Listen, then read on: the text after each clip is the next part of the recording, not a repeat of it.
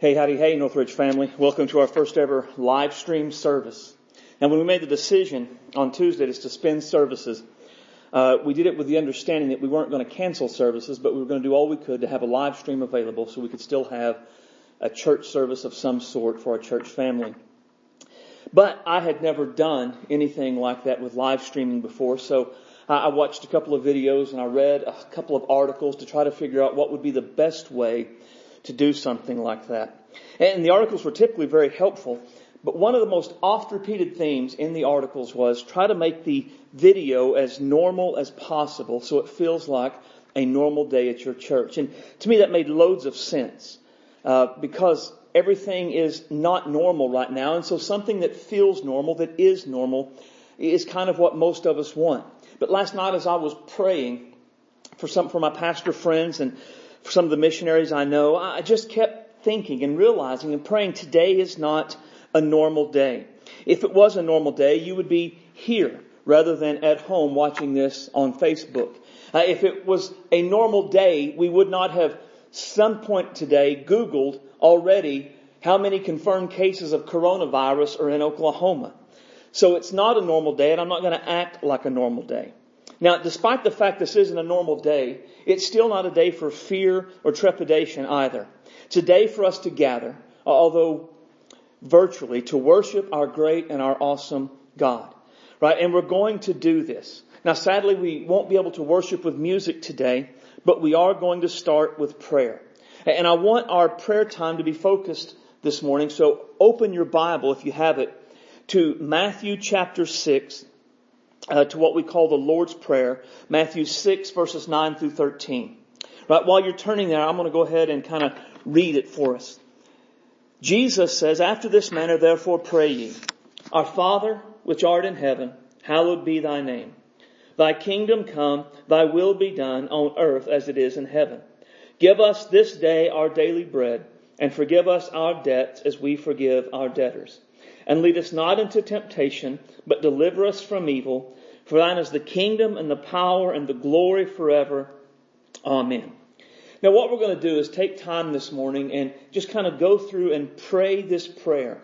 But we're not going to pray it as a, a reciting it kind of prayer. Rather, we're going to let what Jesus says here, what Jesus talks about, let that guide our prayer. So as we go through it, uh, look at it and just pray your own prayer based upon the things Jesus says. What does it mean for God to be your Father? What does it mean for His name to be hallowed? His kingdom to come? And, and pray those sort of things. But I will lead us, uh, and as I lead, you pray along with me. Father, you are great and awesome. You are worthy of our praise and worthy of our devotion. Your word declares to us, you are in heaven and you do whatever you want. Therefore, do not let fear control our lives. Father, we choose to be absolutely confident in you. We seek your will to be done in our lives, in our homes, in our church, in our community, and our country.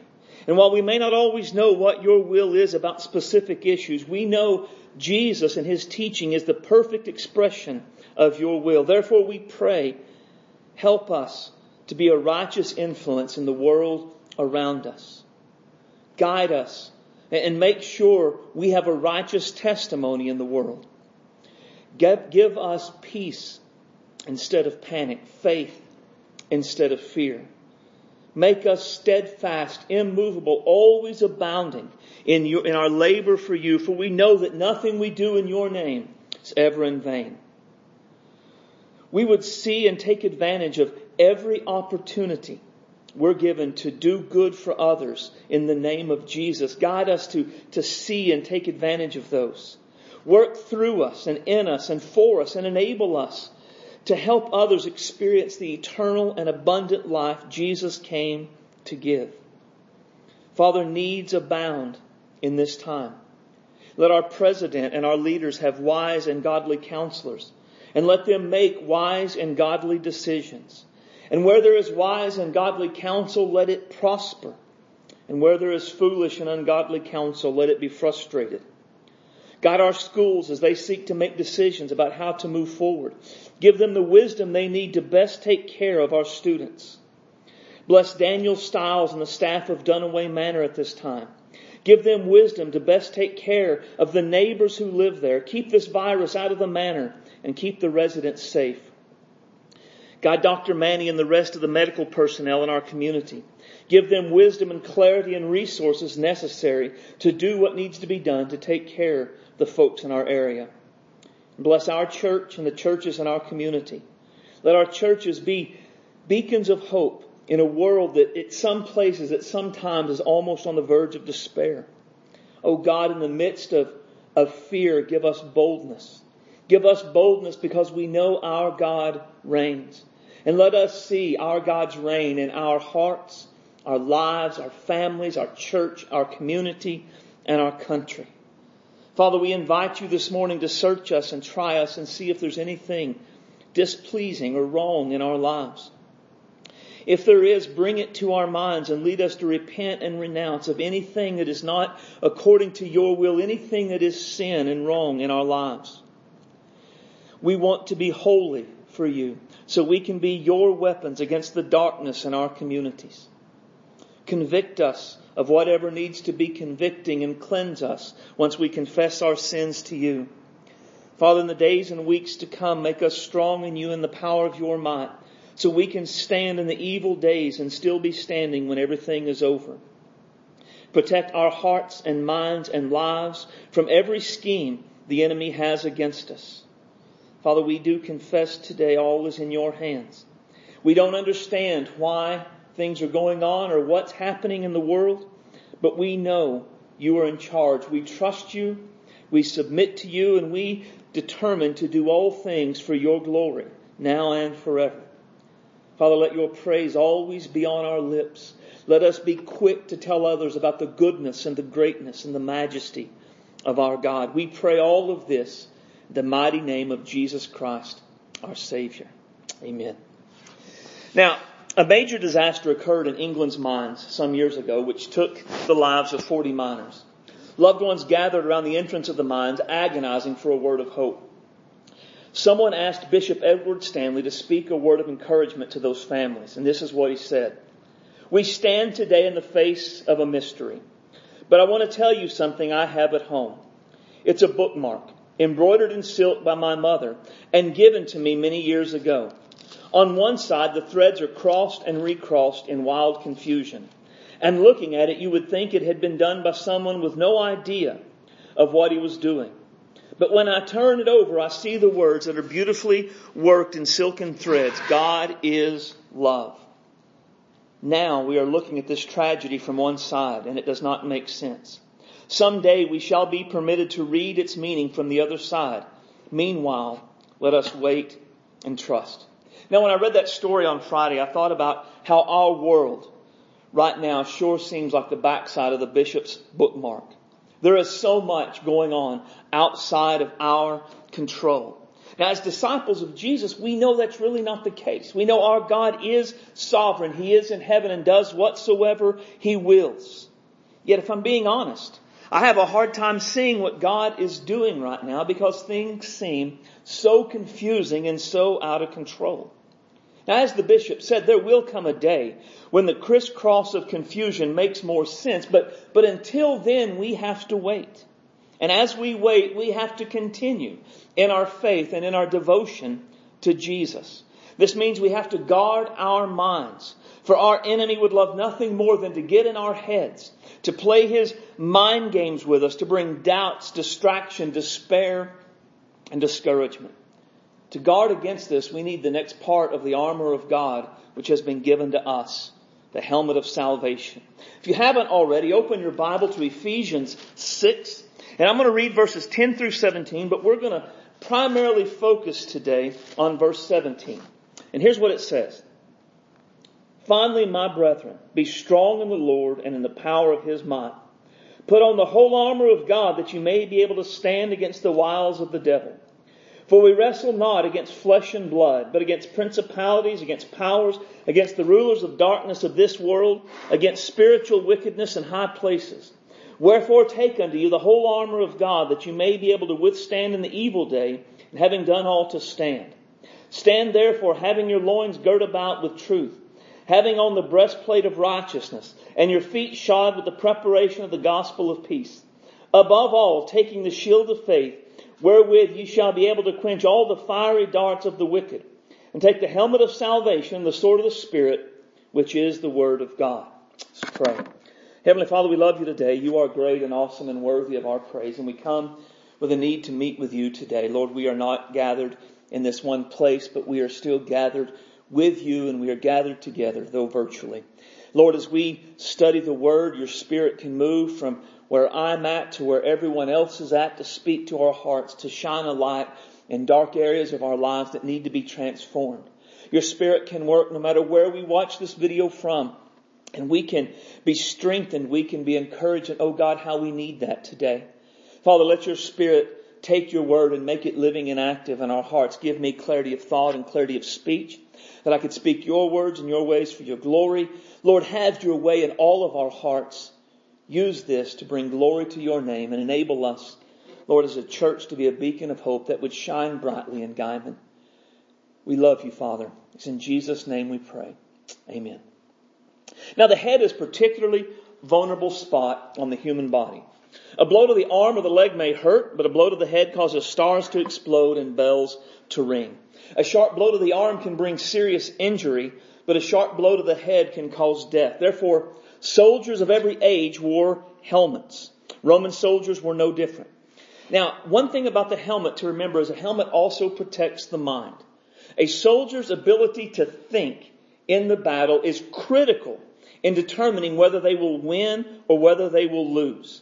If we, as Christian soldiers, are to stand in the evil day and do all and still be standing, then we must keep our wits about us and we must think. Because when we quit thinking, we begin to act on impulse or begin to be driven by our passions or our fears or our desires. Satan knows this. And so the mind is typically one of the first places he begins to attack us in our lives. So to protect us, to protect our minds from Satan's attacks, we must put on the helmet of salvation. Now when Paul mentions the helmet of salvation, he seems to be looking forward to our future and final salvation and the hope it brings. I say this in part because when Paul references the helmet of salvation in the book of 1 Thessalonians, he calls it the helmet of the hope of salvation. And anytime we see hope connected to salvation in scripture, it is almost always pointing to the future. Right? If we were to look at Romans 8, 24 and 25, we would see Paul says, we are saved by hope. But this hope is not seen. Rather, we are waiting for it with patience. Hope is absolutely critical for enduring anything in this life. As disciples of Jesus, who are trying to stand in the spiritual battles we face, we must have hope. Now, the helmet of salvation, it enables us to have an eternal perspective on what's going on in the world and in our lives. Joni Eareckson Tada wonderfully demonstrated the attitude of a person who has on the helmet of salvation. Let me read you something she said. No, Satan doesn't sneak out and cause pneumonia and cancer, or in our case, global pandemics, while God happens to be looking the other way, listening to the prayers of the saints. He can only do what our all-powerful God allows him to do. And we have God's promise that nothing will ever be allowed that is not for our good. Praise God that when Satan causes us illness or any calamity, we can answer him with the words of Joseph, who sold him into, who answered his brothers who sold him into slavery. As for you, you meant evil against me, but God meant it for good. She goes on to say, I sometimes shudder to think where I would be today if I had not broken my neck. I couldn't see at first why God would possibly allow it, but I sure do now. He has gotten so much more glory through my paralysis than through my health. And believe me, you'll never know how rich that makes me feel. If God chooses to heal you, she says, in answer to prayer, that's great. Thank Him for it. But if He chooses not to, thank Him anyway. You can be sure He has His reasons. Can you imagine how easy it would have been to live your life in one perpetual pity party if you had been paralyzed as a teenager. Rather than living in a pity party, Joni is able to see the greatness of her God and the hope he has given her for the future. This is what the helmet of salvation can do for us. Now the difficulties we're struggling with right now may not be the same kind as if we had been paralyzed from the neck down suddenly as teenagers. But the problems we have weigh on us anyway. Right now our problems could come from being cooped up at home, wanting to leave be fear and anxiety over the future. Could be struggling financially because we can't work. It could be because we're not physically able to do the things we want to do. It Could be because of a broken relationship. It Could be because of illness or injury. It could be because of the sudden death of a loved one or, or really just any number of other things going on in our world. These type of trials are real. And they weigh heavily on our hearts and minds and they can discourage us. And they can cause us to doubt and to lose hope in God. And it is for such a time as this, God has given us the helmet of salvation. Through the helmet of salvation, we can look past our current circumstances and we can cling to the hope we have in Christ. What I want to do this morning is give you two actions to take to, to put on or to take up the helmet of salvation. Number one, learn to live in light of eternity. Learn to live in light of eternity. Now I use the word learn intentionally because living in light of eternity is learned behavior. Right? Living in light of eternity is not something we just naturally drift to. It is not the natural bent to any of our lives. And I'm not even sure it's something any of us can do apart from faith in Jesus. In order to live in light of eternity, we have to want to live in light of eternity. And then we have to do the hard work of disciplining ourselves to see the world in light of what is coming instead of what is going on at the moment. Now let me give you just a, a small sampling of what it looks like when we live in light of eternity from scripture. Matthew 5, 10 through 12 says, when we live in light of eternity, we can rejoice when we're persecuted for righteousness sake and for the cause of Christ because we know our reward in heaven will be great. Romans 3, or Romans 5, 3 through 5 says when we live in light of eternity, we can glory in tribulations because we know they, they transform our character and they strengthen our hope. James 1 verses 2 through 4 says when we live in light of eternity, we can count it all joy when we fall into various trials because they produce Christ-like character in us. Now I don't know about you, but I don't do any of those things naturally. None of those things are the way I am wired in my natural self. There has to be something bigger and more and a change in me before I will begin to think and live in that way. Learning to live in light of eternity enables us to have an entirely different view and an entirely different attitude about the trials and the hardships we will surely face in this life. Now, Jesus, as he always does, set the perfect example for us in how to live in light of eternity. In Hebrews 12:2, we're told to look to Jesus, the author and finisher of our faith, who for the joy that was set before him endured the cross, despised its shame, and is set down at the right hand of the throne of God. Now, if you're familiar with the gospel story, you know Jesus endured much suffering as he went to the cross. Jesus was ridiculed. They mocked him and they made fun of him. They, they spat upon him. Asked him, who now it pro- prophesy to us? Who, who did that? He was whipped, whipped horribly. If you read about how people were, were scourged in that day, you know that many people didn't even survive the scourging, that it was so severe that many died. And, and one, one person said that those who did survive, they called them half dead because there was almost no chance they would get well and they would survive the beating itself. He was beaten. Not only was he whipped with a scourge, but the Roman soldiers took turns beating him and assaulting him as they mocked him. Then of course ultimately he was crucified.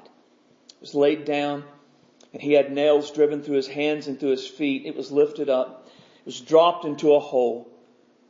If what we understand of how crucifixion worked played out, probably his shoulders dislocated.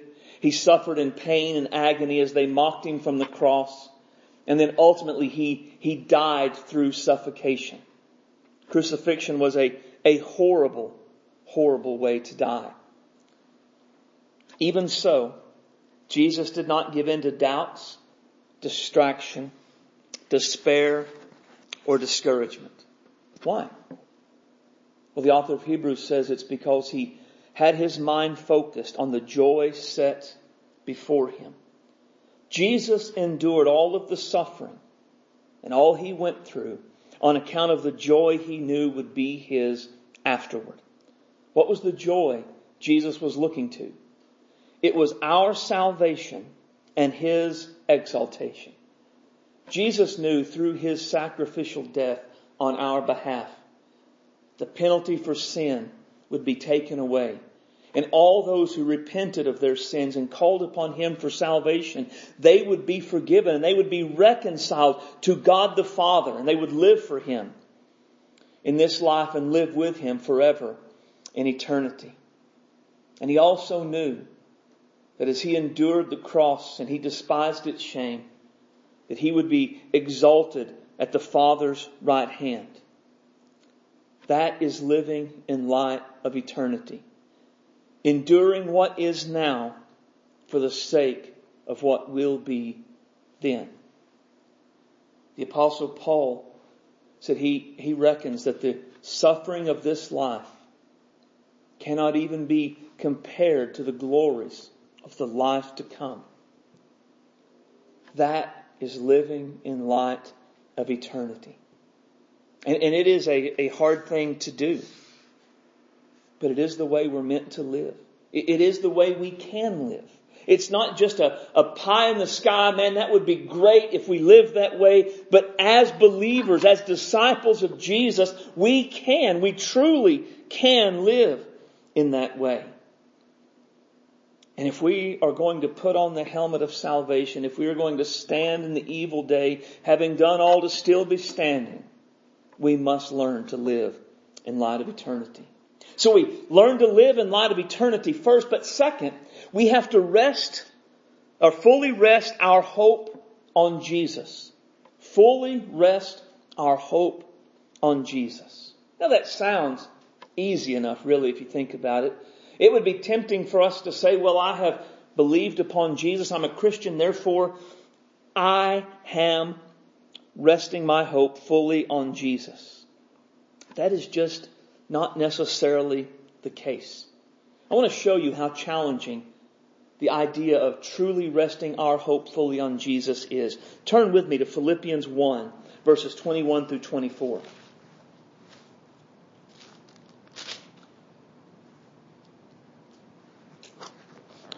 Listen to these words from the apostle Paul. For to me, to live is Christ, to die is gain. But if I live in the flesh, this is the fruit of my labor. Yet what I shall choose, I wot not. For I'm in a strait betwixt two, having a desire to depart and to be with Christ, which is far better. Nevertheless, to abide in the flesh is more needful for you. Now, these are the words of someone who has fully rested his hope on Jesus. Paul is writing from a Roman prison, and he's waiting on them to decide. Are they going to turn him loose, or are they going to take him out and execute him? And Paul, in what would almost seem a, a strange, a strange way to live, says it's basically a win-win situation. If they kill him, he gets to go be with Jesus, which is far better for him.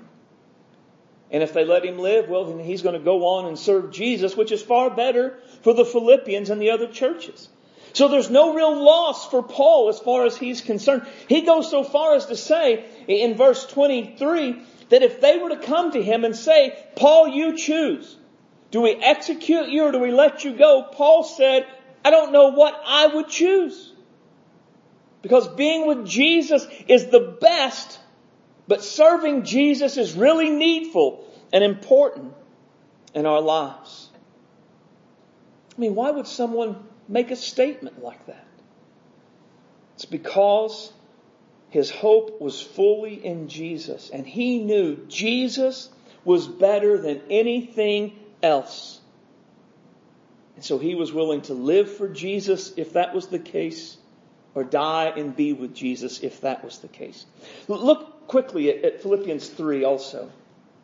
Philippians 3 and verse 7 and 8. Paul says, But what things were gained to me, those I counted loss for Christ. Yea, doubtless, I count all things but loss for the excellency of the knowledge of Christ Jesus my Lord, for whom I have suffered the loss of all things, and do count them but dung, that I may win Christ.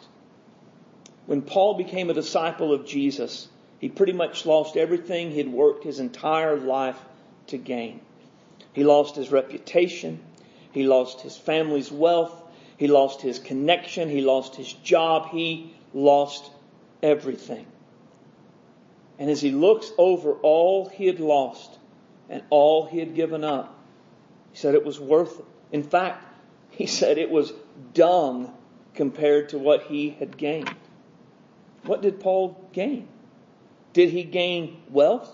No. Did he gain fame? No. Did he gain luxury? No. Did, did he gain a life of ease?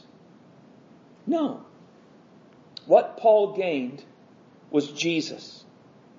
They could take everything else in the world his freedom, his reputation, his wealth, even his life.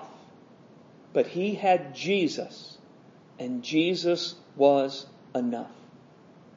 He was resting his hope fully on Jesus, and nothing else mattered.